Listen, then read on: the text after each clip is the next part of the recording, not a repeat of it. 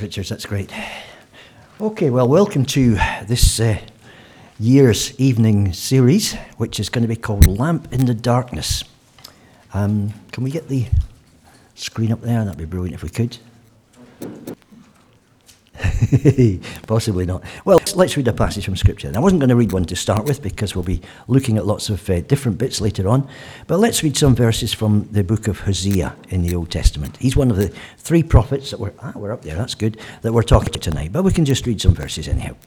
So, uh, the book of Hosea, um, and uh, we'll read towards the end of the book from uh, chapter 14. This is what it says Return, O Israel, to the Lord your God. Your sins have been your downfall. Take words with you and return to our Lord. Say to him, Forgive all our sins, receive us graciously, that we may offer the fruit of our lips. Assyria cannot save us. We will not mount war horses. We will never again say, Our gods, to what our own hands have made. For in you the fatherless find compassion. Then God replies, I will heal their waywardness and love them freely for my anger has turned away from them. I will be like the dew to Israel. He will blossom like a lily. Like a cedar of Lebanon, he will send down his roots. His young shoots will grow. His splendor will be like an olive tree, his fragrance like a cedar of Lebanon. Men will dwell again in his shade.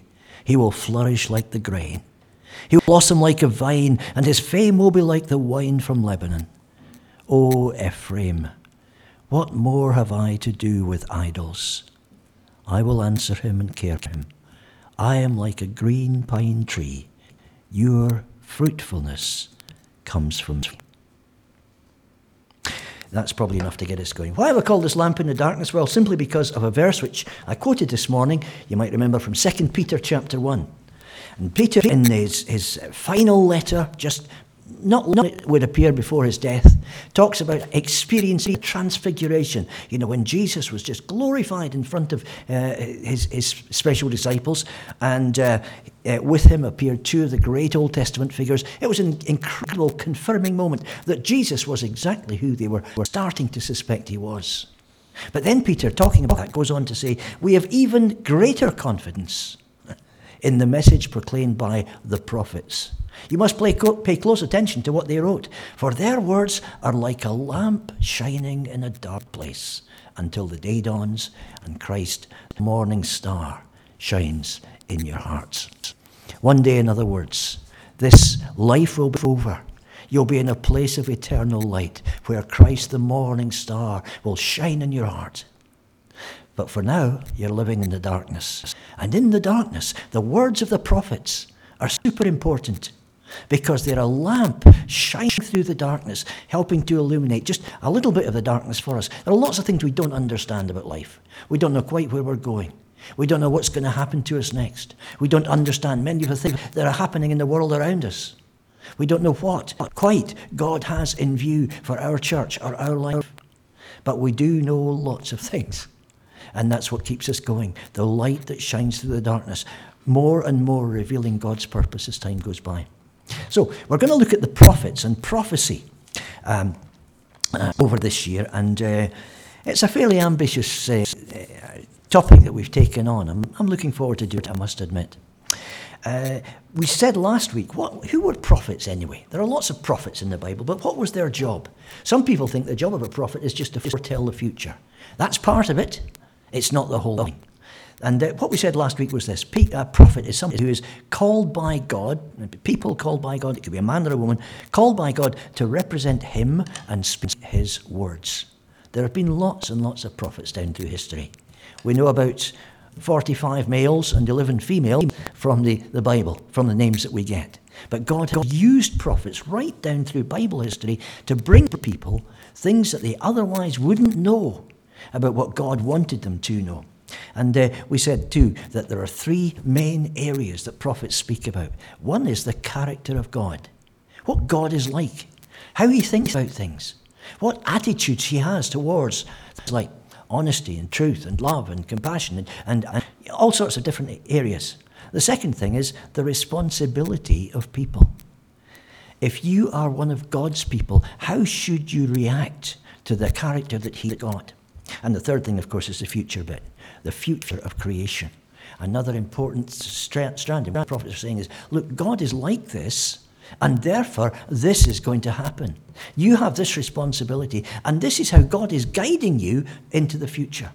So, under the character of God, they, were, they spent a lot of time clarifying who God is and how he thinks about things. Under the responsibility of people, they were calling people back to the Great Agreement. What's the Great Agreement? Well, it's often called the covenant in the Old Testament. The agreement between God and the children of Abraham about how he was going to be their God and protect them and look after them, and they were going to be his people. And they were going to be faithful to him and respect, reflect his name and his reputation throughout the nations, so that gradually the world would catch sight of who was in charge of the whole show and come back to the God that they'd abandoned so long before. And uh, that great agreement was never broken by God. It was broken by the people of God again and again. And that's why, because people are human, because people are sinful. They, they needed to be brought back to the great agreement. It's like that, uh, that we sang tonight, Oh, for a Closer Walk with God, which started a poem written in the 18th century by William Cowper. And Cowper was somebody who had a tremendous conversion came to, to know God um, early in his life uh, through John Newton and others around him uh, from that circle, and uh, it just it just transformed him to start with. But we find him writing in that hymn uh, the. Uh, uh, he's remembering the, the, the, way it used to be and, uh, and saying it's not like that anymore. Where is the soul refreshing view of Jesus and his word? And he's conscious that it's his own failure that's taken that away from the dearest idol I have known, whatever that idol be. Help me to take it from its throne and worship only thee. In other words, it's possible for the people of God to stray away from the agreement. And that's another major job of the prophets to tell people where they're supposed to come back to. The third thing, gradually they're revealing God's plans for the future until eventually you reach the final revelation in Jesus of what God has got planned for the future of the universe. And then the picture is more or less complete. But we'll get to that one of these days. Now, that means that they were much more than just uh, fortune tellers of the future. Mentioned last week too, the Oxford Research Encyclopedia of Religion, which has got quite a few very helpful articles in it online about prophecy in the Bible and in the ancient Near East. And it makes the point that prophets were different from magic workers. There were magic workers everywhere. From excavated texts, it says we learn that the ancient world was filled with individuals who predicted future events or future courses of action by dreams, use of a divining rod, shaking marked arrows in a quiver, consulting terraphae, uh, figurine idols, or examining animal livers, hepatoscopy. Uh, the British Museum is filled with ancient Near Eastern texts about astrologers who observed signs in the heavens, eclipses, uh, configurations of planets, sun, moon, and so it goes on. And then it says, such persons are not prophets. Prophets are figures who receive messages from the gods and relay them to humans. And prophets in the Bible are people who have enough insight into God to relay messages from God to other people. They don't have this insight because of some super quality in them, some psychic ability or whatever, but simply because God has called them and shown them a bit more of His heart than other people have got. And so they're able to talk confidently about this is where God is, and this is where you ought to be, and this is what God is going to do. If you look at the history of prophecy through the Bible, how does it develop? A lot of people, you, read a few articles online where people argue about who was the first prophet. And there are various candidates. Um, we've talked about the foretelling tradition in the, in the, Near East. Out of that come these, these people called prophets who claim that they have messages from God. And uh, uh, in the Bible, you've got one or two who do. But who's the first one? Well, the three main candidates in these articles that you read are Enoch, the first man, because he made a prophecy way back in, in, in Genesis. And uh, uh, people say that makes Enoch the first prophet. I don't think so necessarily. He may have been a prophet, I don't know. But uh, it's possible for people who are not prophets to prophesy. We'll come to that some week, I promise. But we won't talk any more about it tonight. There is a gift of prophecy in the New Testament, and people who are prophets, but there are also people who will speak prophetically without actually having that gift. It's a bit like uh, you don't have to be an evangelist to lead someone to Christ. You don't have to be a preacher to build somebody up by pointing them to a verse in Scripture. All of those functions, which are normal to some people, can be executed by one Christian or another from time to time. So I'm not sure about Enoch. Then there's Abraham, and certainly Abraham had a, a close walk with God. He was the friend of God, he was someone to whom God spoke. But I'm not sure that makes him a prophet either. Abraham was lots of different things. Anyway, uh, one that's uh, fairly sure ground is Samuel.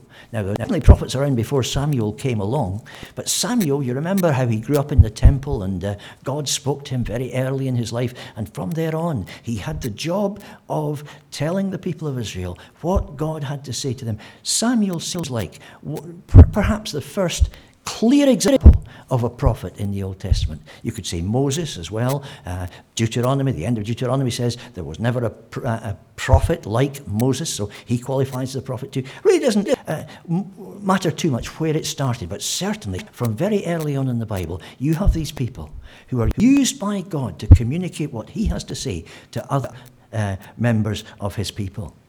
And out of that, in the days of Samuel, come what are called the schools of the prophets. You read about them mainly in the days of Elijah and, and, and Elisha. But clearly, Samuel had started training up other people, young men uh, who had some kind of a gift that he recognized, so that they too could be prophets. I suppose it went back to his own training. When his mother took him, do you remember the story, and left him in the, the hands of Eli from being very, very young indeed? And he was trained uh, in uh, all the ways of God and became a prophet through that. Well, in the same way, it seems Elijah started to do that with uh, uh other people. Uh, Samuel started to do that with, with, with other people, and a, a, a, body of prophets grew up in Israel. We don't know much about them. We don't know how they were trained. We don't know uh, most of what they did, but we know they were still there in the days of Elijah and Elisha because you read a bit about them uh, in the passages that, uh, that talk about Elijah and especially the end of his life and Elisha taking over. It's clear that Elijah had established these schools where people, significant numbers of people, came together. At, uh, when Elijah was about to be transported to heaven, for instance, there were 50 of them who came out from one particular school and said, Well, let's just watch what happens here. Another 50 went looking for him in the wilderness um, uh, after he'd been taken up to heaven because they didn't buy the idea he'd gone to heaven. They thought he might, must be out on the hill somewhere. And uh, so we're talking about fair numbers of people. And Elisha, who was much more of a sociable character than Elijah ever had been, was given the job of looking after these schools and tending them and, and building up the people within them. The end result was that you have people in, in uh, the, the nation of Israel who are recognized prophets, lots of them, and they attend the court of the king, advise the king, they're in his ear, and uh, all of that goes on for a few centuries. And then you reach the ninth century. what happens in the ninth century is that writing becomes common. It had been around for quite a few uh, centuries before then, but the first examples we have of a, uh, an Israel, Israelite Hebrew script come from the 9th century. And that was a century in which writing was not just used for uh, something in court by professional scribes, but it became more common around the place. And so uh, some people started to think clearly these messages that the prophets are getting, some of them are not just for now. You will find your donkey if you go up this mountain. No, not that one, the one on the left. You know, not just messages for then, but messages for all time. And so some of these things start being written down. And there are three great prophets, particularly, who we'll get to in a minute, um, who are our focus tonight, who are the first of the writing prophets. Well, what goes on? And uh, prophecy comes to uh, a halt when the scriptures stop being written until John the Baptist comes along. It was prophesied in the Old Testament that Elijah would make his return. and so people said to John the Baptist, Are you Elijah? And he said, No, I'm not. Meaning, I'm not the same person as Elijah. But Jesus made it clear that John was Elijah in the sense he was doing the same job. He was Elijah Mark 2, if you like. What did you go into the wilderness to see, says Jesus? A prophet? Yes, he is. And he's much more than a prophet. He's the Mark 2 version. He's got an even more important job Elijah because he's the harbinger of the great final prophet who's to come. And of course, that's Jesus Christ, prophet, priest, and king. And so in Jesus, the revelation that God has to give of his, his plan for the world becomes complete. But that doesn't necessarily mean that prophecy stops. For one thing, the uh, revelation of Jesus needed to be codified, needed to be set down for all time. And that's where you reach the, the, the, the apostles and prophets. The church is built on the foundation of the apostles and prophets. Jesus promised before he left that when he'd gone, the Holy Spirit would bring to the minds of his disciples all that he'd said and taught, and they'd be able to put down for all time the things that now were to be added to God's revelation and, and would complete it. And so the apostles and prophets are the foundation of the church. As I mentioned briefly last week, that is hendiadys. That doesn't mean some of them are apostles and some of them were prophets. It means the apostles who were prophets. It's like, you know, if you think of a film title, An Officer and a Gentleman. It's not a film about officers on the one hand and gentlemen on the other. It's saying you can be both things at the same time. You know, somebody might look at me and say, yes, uh, yes a, a, Scotsman, a scholar, and a gentleman. They don't say that about me, but you know, you could potentially, and that wouldn't mean three people. What you mean there are three John Allans? This is horrible. No, it just means that I'm three different things. And and and, and in the same way, that uh, figure of speech is saying the apostles those who were sent out by Jesus were prophets in the sense that they were able to uh, deliver God's message accurately in the form of the New Testament in a way that's there with us for all time. And then finally, uh, there are other prophets in the New Testament too. There were the writing prophets in the Old Testament, some of them very, very important indeed Isaiah, Jeremiah, Ezekiel. The, some of the, the things that are written by the prophets in the Old Testament are super important. There was also this whole hinterland behind them of the other prophets who emerged from the schools of the prophets, those who, who, who were trained to be prophets and perhaps never had anything new to contribute that was for all time, but nonetheless helped people in their day to understand what God wanted of them and what God was going to do next. And similarly in the New Testament, although we can't add to Scripture, Although the foundation of the apostles and prophets is still what we're based on, nonetheless, in the New Testament church were those who had the gift of prophecy. Now, they operated in a very different way from the Old Testament prophets, and we'll see that when we get to that uh, later on. But uh, they were there, and so that's another topic we have to take on. So, this is a way which God has used prophets and prophecy down through the Bible to communicate his, his will. As we said last week, too, prophets in the, in the uh, the biblical world were very different from prophets in the nations round about them. Because, and here's that uh, encyclopedia from the internet again. Yahweh was bound to the nation by a covenant containing law that had to be obeyed because of the great agreement. Because God was the one who insisted on the boundaries of it. He'd set the laws, he'd told them what they had to do. God was involved in the future of the country. And so a prophet, as the voice of God, had an authority that was, that was equal to the authority of the king himself. And when he spoke from God, then the king had better listen. Prophets in Israel were therefore much preoccupied with indicting and judging kings, priests, other prophets, and an entire people for covenant disobedience. They could say what they liked. Well, no, they could say what God liked and what God was communicating, and people had to listen. Also in Israel, the lawgiver was Yahweh, not the king. In the nations round about, when prophets spoke, they tended to offer advice to the king. If it was correction, it was only very mild correction on small issues because the king the law, but not in Israel. In Israel, God was the king. God was the lawgiver. He was above the human king. And uh, as a result, the prophets, as the voice of Yahweh, spoke with tremendous authority. Well, when you understand the Old Testament prophets, you've got to understand them against the history of the time that they lived in. So let's just fill that in very quickly. From 1000 BC onwards, uh, when uh, the uh, nation of Israel emerges, you find uh, after David and Solomon, Saul, David, and Solomon, anyhow, it goes off into two different directions. The nation splits, and the northern nation comes to an end in 722 BC when the Assyrians uh, march into Samaria. Well, they don't march in, they took three years to besiege it, and then at the end of that, uh, the city fell, and uh, the nation of Israel came to an end. The other two tribes down in the south kept on going. But they came to an end too in 586 when uh, Jerusalem was destroyed, as you read about in the book of Lamentations. However, that wasn't the end for them because although they all went into exile, they came back uh, about 70 years later. So the prophets were working during this period, uh, the writing prophets of the Bible. And so you to start with, you've got those that prophesied during the two kingdom stage, when you had a northern nation and a southern nation. Then you had those who uh, prophesied, well, there was only one kingdom, but disaster was coming. And it was pretty obvious that if Israel was gone, Judah was going to find it very, very hard to stay alive as a country.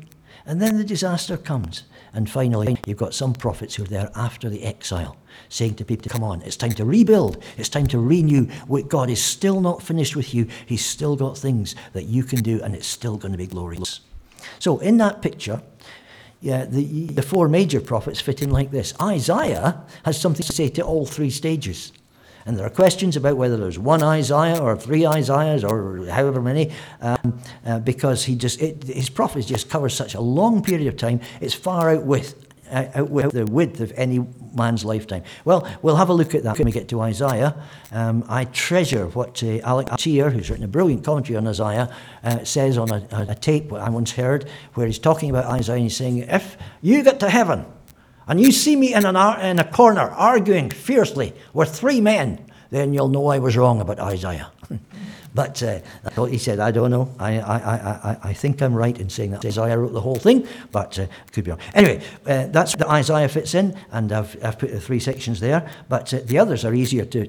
The other major prophets, Jeremiah, Ezekiel, and Daniel, were there during the greatest, most awful crisis that Judah ever went through the exile into Babylon. And God puts his people all over the place. Jeremiah is back in the city of Jerusalem. Ezekiel is in a, a, a resettlement camp down by the river south of Babylon. Daniel is a few miles north of there, but he's at the very center of power. He's being trained up to be a Babylonian leader. And so you have Ezekiel shepherding the people who are in distress. You've got Daniel moving in the highest circles of power, and you've got Jeremiah back with the people back at home thinking, now what do we do? What do we do in this situation of devastation? And God has it all covered. But that's something we'll get onto eventually. So, how about the minor prophets, which is where we really need to be talking about it tonight? And uh, we, we, we, will get there. We're getting there now. Uh, we've said that there are three stages here two kingdom stage, disaster coming stage, and after the exile stage. And there are 12 minor prophets. You find them one after another at the end of the Old Testament. And it's often hard to think, am I thinking about Zephaniah or, Zechariah? And, and, and to remember exactly what's there. What was Obadiah all about? Uh, all of that kind of stuff. But one easier way, it seems to me, of remembering who the 12 of them are is to think about the different stages that they come from in history. For example, the two kingdoms boys, the ones for tonight, are Hosea, Amos, and Micah. They were all uh, prophesying in the, the, the, the, 8th century BC, just after writing had become uh, popular all over the place. And uh, uh, uh, Hosea, Amos, and Micah um, all had a similar kind of job to do. And they have the same themes coming through their prophecy, as we'll see. So that's a two kingdom group. Then, for the disaster coming group, in the next century, you find the voice of the prophets becomes more urgent, more desperate. Times are getting very, very close to the edge. And God is still communicating with his people through this period. And uh, that's where Nahum fits in, Habakkuk fits in, and Zephaniah fits in. And we'll see uh, what they had to say next time. Then you've got the three come after the exile Haggai, Zechariah, and Malachi. And they're the prophets of the return the ones who stand up to the people and say, Look, the job is not done yet. We need to rebuild the temple of God. We need to strengthen the walls of Jerusalem. You will see big things happening through God's people yet. One of these days, He hasn't cast you aside. He's brought you back by a miracle. When Jeremiah said at the start of the exile, 70 years and you'll be back, you didn't believe him. But God got you back. And He's got you here because He's got a job for you to do. So that's the third group, and we'll see how they fit in. And the other three are the ones that we just don't know about. There are three prophecies the prophecy of Joel, the prophecy of Obadiah, and the prophecy of Jonah, which are incredibly difficult to date because they're not so tied into specific historical events. And so it's, it's hard to tell where they are. But that makes them a separate group on their own, too, because what it means is that uh, their prophecies are not tied to one particular historical period. They remain true. The principles in them count for every age of the world's history. So we'll see that when we get to that group too. But for tonight, those are the three we're going to look at. And all I want to do tonight, having filled in a little more of the history in a bit more detail of their century, is talk a little bit about each book uh, and, and, and, give you a, sort of thumbnail sketch of it. Um, that's not going to take that long, so don't worry. But uh, if you look at the southern kingdom and the northern kingdom, Hosea, Joel, and Amos uh, all prophesied during a time when uh, the south was fairly settled and the north seemed to be booming economically. and then it went into disaster. Let's just retrace that. You remember how Isaiah says, uh, uh, when, when his uh, prophetic life really kicks off, when he goes into the temple, he has a vision of God. It was in the year that King Uzziah died. Well, King Uzziah reigned for 27 years in uh, Judah, and uh, he was a strong king. He did a lot to build up the economy. He did a tremendous amount to, to make the, king, the kingdom wealthier and, and more powerful. But he, he got um, above himself. Second Chronicles 26 says this. But after Uzziah became powerful, his pride led to his downfall. He was unfaithful to the Lord his God and entered the temple of the Lord to burn incense on the altar of incense. Azariah the priest, with 80 other courageous priests of the Lord, followed him in. They confronted him and said, It's not right for you, Uzziah, to burn incense to the Lord. That is for the priests, the descendants of Aaron, who have been consecrated to burn incense. Leave the sanctuary, for you have been unfaithful, and you will not be honored by the Lord your God.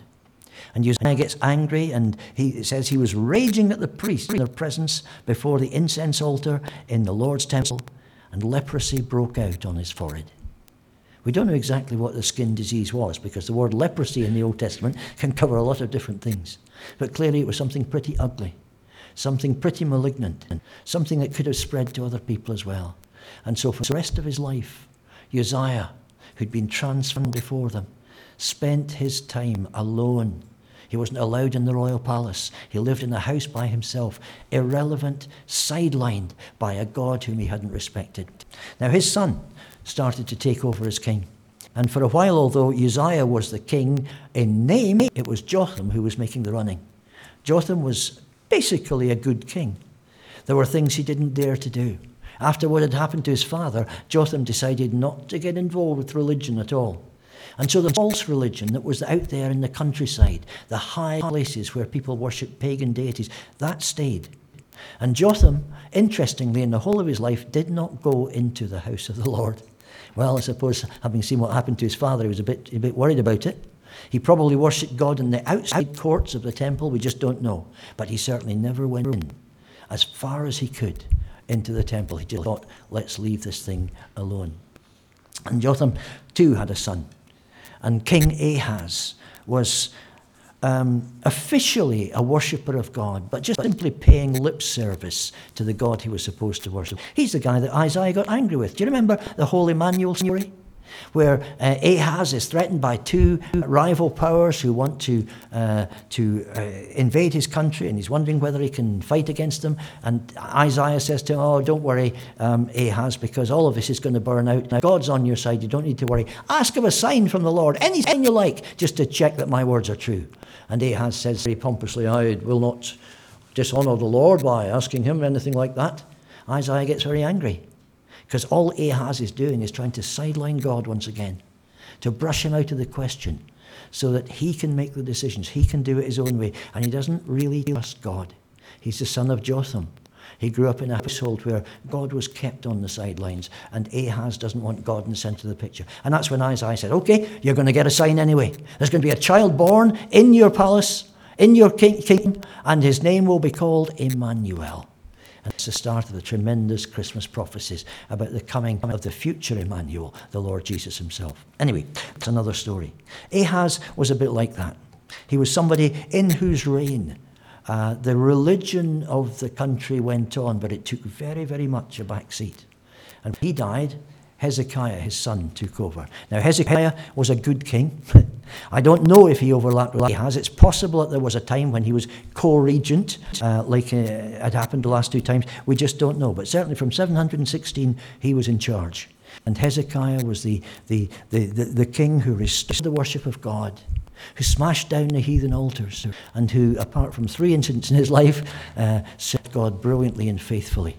So that's the story of the south. In the north, it's a completely different story. And I won't even tell the whole story, it's too involved. Jeroboam II, who was king at the time when Amos gave his prophecy, was a, a thoroughly bad lot, but a very powerful, effective, thoroughly bad lot the last descendant of the house of Omri to hold the throne. And Omri had been such a, a, a wealthy and powerful king of the northern nation that uh, for centuries afterwards, people were talking about Israel as the land of Omri. He hardly gets a mention in the Bible, though, because he was just a bad, bad king. However, he left Jeroboam II when Jeroboam came to the throne, a powerful kingdom, a thriving economy, a country in which everything seemed to be going well. The only thing was, it was a country in which the rich were getting richer and the poor were getting poorer. And so uh, God sent Amos to Jeroboam, as we'll see in a moment. But after Jeroboam's death, things started to fall apart. In 753, Zechariah, his son, came to the throne, and he lasted for just one month. then Shallum, his military commander, killed him and took over. Shallum lasted six months. then Menachem took over from Shallum.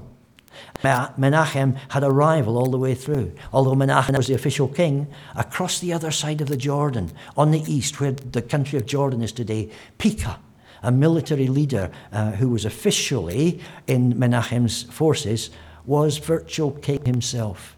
He and Menachem didn't have much to do with one another. But Pekah wanted to be king. And when Menachem died and his son Pekahiah took over, then uh, Pekah stepped in and had him assassinated. In the end, Hoshea became king and managed to keep the country going for another 10 years. That was when the northern kingdom eventually disappeared. So you've got a situation of absolute chaos. And within a very short period of time, within 30 years, you have six different names on the throne and lots of others who were conspiring at the same time. You have four of them, the ones I've marked there, who were assassinated. And uh, it certainly wasn't a very happy time to be in the country. So, where are the prophets in all of this? First of all, Amos is up there uh, from 760 onwards or thereabouts, uh, prophesying in uh, the, the north uh, to uh, the people in the land of Jeroboam. And Amos, interestingly, is a southerner. He comes from Tekoa, which is south of Jerusalem. And he was sent all the way up to the north to deliver this message. And his message was a message of tremendous social justice, as you'll see if you read the prophecy. Amos says, Listen, you're building an economy where things are showy and bright and brilliant. You live lives of luxury and comfort, but you sell the poor for a pair of shoes. You, you, you casual with people's lives. And the worship of God is nowhere, and God is going to judge you people. Down in uh, uh, 10 years later, you have Hosea, who moves from the south uh, uh, uh into the north, and uh, God gives him an even more impossible task. He says, Go and marry a woman who will be unfaithful to you, a woman who was probably a prostitute. It was a very unsuitable marriage, anyhow, and you find that it falls apart very quickly. They have children, and then she, she leaves. She goes, uh, has a high time with her lovers. She runs out of money. And Hosea is told by God, Go and bring her back. I'm not finished with Israel. You're not finished with your wife. Bring her back and show the people what happens in your marriage relationship, how they are bringing my heart to. And so that's where Hosea fits in. And then Micah, well, as you can see, he's a little bit later on, maybe 15 years after the others. Micah gets started, and he prophesies right through the latter days of Ahaz and through the reign of Hezekiah. And Micah, interestingly, is quite close to Isaiah. We don't know what the relationship was between them. But although Micah comes from the countryside, and he, he, he was from Moresheth Gath, which was the old Philistine countryside. Uh, he, he moves to Jerusalem, and he seems to have delivered most of his work in Jerusalem. Now, that's exactly where Isaiah was. And there is a chapter of Micah and a chapter of Isaiah, as we shall see, which are virtually word for word the same. Did they both borrow from the same ancient song? Did Micah compose it and Isaiah say, No, I'm happy with that, that's good? Or did Isaiah compose it and then say, Oh, that's good, I'll borrow that for my pro-. We don't know. But we do know that Micah and Isaiah, with the same message, but working in a very different way, were uh, in Jerusalem at the same time. So, very, very quick book, uh, quick look, because I've got five minutes to go with uh, these three prophets. First of all, Amos. If you want to remember the structure of the book of Amos, and this is not a talk about Amos tonight, but the way I find easy to remember what's going on in Amos is to think 8, 3, 2, 5. That's because after the key verse that starts off Amos, you have that sequence 8, 3, 2, 5. Uh, let me just tell you what that, that key verse is, actually, because, uh, uh, yep, here we go. Uh, it starts off like this The words of Amos, one of the shepherds of Tekoa, what he saw concerning Israel two years before the earthquake. Uzziah was king of Judah, and Jeroboam, son of Jehoash, was king of Israel. He said, I think, right, here we are. What's this going to be about? And it's peculiar. The Lord roars from Zion and thunders from Jerusalem. The pastures of the shepherds dry up, and the top of Carmel withers. Thank you. That's very helpful. What's all about? Well, what Amos is saying is listen, you people have forgotten God. You've forgotten the Lord. And the Lord is roaring like a wild animal. It's just you're not listening. And if you did listen, you'd be terrified. We don't often hear people roaring nowadays, and usually it's because they've lost the plot if they do. But in, uh, in Amos's day, there were wild animals out on the mountains of Israel all the time. And if you heard a boar, a bear, or a lion roaring in the hillside, then you'd be scared straight away. How close is it? How much danger am I in? God is roaring like a lion, says, says Amos, and you people are listening. The pastures of the shepherds dry up, and the top of Carmel withers. All of your prosperity is going to just wither away, it's going to evaporate. And you don't realize that that's connected to the, the, the, the, the, Lord, the fact that the Lord is roaring. He's trying to get through to you people and say this prosperity, this bubble of happiness that you're living, it's fated, it's doomed, it's, it just won't last. And so that's the key verse. And then you've got the 8325. First of all, eight judgments for the nations. Amos talks about six of the different countries round the nation of Israel and says that God is judging them and things are going to happen to them. And you can imagine his first hearers in Israel saying, Yep, that's good. The Ammonites are going to get in the, met, in the neck. The Moabites are going to suffer. Tyre is going to suffer. And then the final two in the list are Judah and Israel itself. And what Amos is saying is God is concerned with all of the people of the world. Um, he has set in our hearts standards. He's set ways for behaving that everybody knows. But do we live up to them? We don't. And so everybody is judged. Now, you people are in a special mess because you are God's covenant people. You're part of the great agreement. God has made a deal with you, He's shown you what you want to be doing, and you're not doing it. And so, those eight judgments for the nations are just a way of saying, God of the whole earth, the God who roars from heaven, is especially upset with you. Then there's three. Three messages from, for Israel in chapters 4, 5, and 6. And they all start with the word listen, if you're reading the book of Amos. But uh, those three messages start saying, look, don't be complacent. Things are happening that uh, you need to realize uh, in your society. There's something wrong with the leadership. There's something wrong with the social structure. There's something wrong with the way that we relate to one another. And those three messages are the three bit. And you get two warnings uh, Amos warns those who, on the one hand, are looking forward to the day of the Lord, the day the prophets spoke about, when everything was going to be set right, when God was going to come in judgment on the earth. Oh, won't it be great when the day of the Lord comes and everything's. And Amos says, You should be trembling because the day of the Lord is not going to be fun for you guys. Um, and uh, you should be worried about what God is going to do because justice and you are not exactly the best of friends. The other warning, well, it's for people who are not looking forward to anything, just saying, it's fine the way it is. I'm complacent, I'm happy. And so Amos is saying, listen, whether you're just living in a fool's paradise, or whether you're looking forward to some great day when God will lift you up and push everybody else down, you're looking for the wrong thing. It's justice. It's, it's righteousness that you need to be looking for. Then finally is the five. And there are five visions at the end of Amos, which we will not go into because it would take too long. That's Amos, a prophet sent out of his country to the northern country to tell them all about what God expects from his people. And the visions tell us a bit about what God is going to do next and point us forward to a day when God is going to bring the nation back together. To be pain, there's going to be suffering. Most people are going to lose all they have at the present moment, but it's also that God can do something with his people which is real and permanent and, and valuable. And uh, then you have the bit about God's ultimate future finally at the end of Amos there. Hosea, well, we've said that uh, uh, Hosea is about this marriage relationship uh, with, a, with a, a, woman who is, is, is just a heartbreaker. And actually, that's just the first three chapters. There are three sections in Hosea. The first three chapters are about Hosea and his marriage. And chapter one is about the relationship, how God commands the marriage to start with. Chapter two is about the result, the betrayal, the abandonment, and the, the, the, the, the abandonment of the woman herself by her lovers. And chapter three is about the recovery. And uh, it's as if Hosea is saying, Look, this is what God is saying to you. I want you back. I don't want to abandon you. I don't want to cut you off. I want you to come home. Then you have seven chapters about Israel.